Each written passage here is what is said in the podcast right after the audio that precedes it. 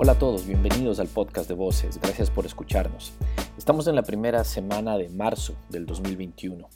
Hoy vamos a hablar de una de las herencias que ha dejado el gobierno de Trump para Latinoamérica y que tiene que ver con la estrategia que hubo durante cuatro años del gobierno de Trump para reducir la influencia y la presencia de China en Latinoamérica. A pesar que Trump ya no está en la Casa Blanca, han quedado algunos acuerdos vigentes con países latinoamericanos con la intención de alejarlos de China. Esto sin duda tiene repercusiones. Además, también existe el riesgo de que países latinoamericanos terminen siendo como un comodín en un juego geopolítico entre dos potencias, es decir, Estados Unidos y China, lo cual puede resultar altamente problemático. Para tratar estos temas, hoy conversamos con el embajador Jorge Heine, quien ha servido como embajador chileno en la India, Sudáfrica y China. Es actualmente profesor de Relaciones Internacionales en la Universidad de Boston.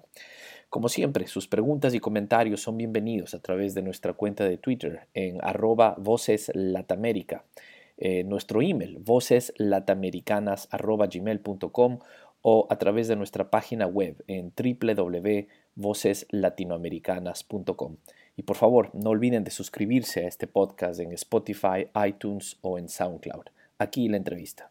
Embajador Heine, bienvenido al podcast de Voces. Gracias por estar con nosotros. Gracias por la oportunidad. Quiero empezar preguntándole, usted ha estado escribiendo sobre la, la relación de China con Latinoamérica y específicamente ha llamado la atención un artículo que escribió una columna en el periódico El País de España, en la que menciona usted eh, un, una especie de acuerdo injusto que acaba de firmar hace recién unas semanas el gobierno saliente del presidente Trump justo con la República del Ecuador. ¿Por qué, ¿por qué este acuerdo ilustra esta pugna entre Estados Unidos y China? Sí, eh, nos llamó mucho la atención ese acuerdo porque eh, Estados Unidos estableció la Financial Development Corporation hace algunos años para eh, con un capital de sesenta mil millones de dólares para contribuir al desarrollo en América Latina. Eh, eso lo hizo en parte en reacción a eh, la creciente presencia de los bancos de desarrollo chinos en América Latina. A mí me parece que eso es una eh, buena iniciativa y es bienvenido. Yo creo que nuestros países, los países de América Latina, necesitan más capital, necesitan más financiamiento, necesitan más infraestructura y todo aquello que apunte en esa dirección me parece a mí que debe ser bienvenido. Ahora, el problema es cuando esto se enfoca con una visión de suma cero, de decir o, o estamos nosotros o están otros. Yo creo que nuestros países necesitan financiamiento de todas partes. Y este préstamo estaba condicionado a excluir la tecnología china de los sistemas de telecomunicaciones de Ecuador, por una parte, como una de las condiciones para el préstamo. Y la otra condición era que se privatizaran activos del sector público ecuatoriano por una cantidad equivalente. Estamos hablando de tres mil quinientos millones de dólares. Esta es la condicionalidad de la banca occidental para el financiamiento del desarrollo llevado a la máxima potencia. Por eso que nosotros con mi colega Kevin Gallagher manifestamos que ojalá que este préstamo en condiciones tan leoninas eh, sea eh, cancelado lo antes posible por el gobierno del presidente Biden. Sobre la, la influencia que ha tenido China en Latinoamérica en, lo, en la última década o quizás quince años, el financiamiento de China es muy significativo en varios países en Latinoamérica como lo es en África. Y dadas las, las, las circunstancias que hoy viven los países latinoamericanos de una pandemia, eh, ¿qué, qué opciones tendrían si no es irse, eh, optar por uno o por los dos? A ver, yo creo que acá eh, lo que no puede ocurrir es que los países latinoamericanos se sientan forzados a optar, ya sea por los Estados Unidos o por China.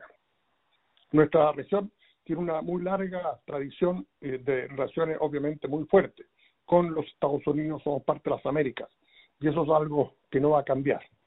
Al mismo tiempo, Sudamérica, para Sudamérica en su conjunto, el mayor socio comercial en este momento es China, no es Estados Unidos. Entonces, ninguna de las dos opciones eh, es decir, optar por Washington o optar por eh, Beijing es una opción satisfactoria. Por eso que nosotros con, con mis colegas Carlos Fortini y Carlos Ominami hemos propuesto que lo que América Latina debe hacer es optar por lo que hemos denominado un no alineamiento activo, es decir, identificar sus propias prioridades y tomar medidas de acuerdo a ellas, y no eh, tomar partido por una de las dos eh, grandes potencias. El, el otro problema y el otro gran desafío que tiene la región en este momento es que está tremendamente fragmentada. O sea, UNASUR ha dejado de existir eh, para todos los efectos. Se ha creado una nueva entidad, ProSur, pero que realmente no ha tenido vida propia, es más bien un grupo de WhatsApp que otra cosa. Eh, la CELAC, eh, en la cual México está tratando de, de darle un nuevo impulso, también ha estado bastante alicaída. Entonces, parte del problema que tenemos como región es que estamos tremendamente fragmentados, y eso nos deja a merced de eh, los caprichos de las grandes potencias.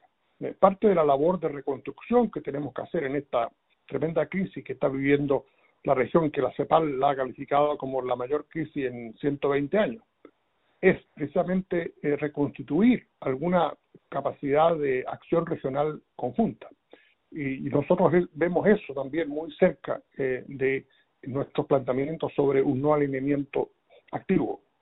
Eh, o trabajamos en forma conjunta, o eh, nos vamos a ahogar todos.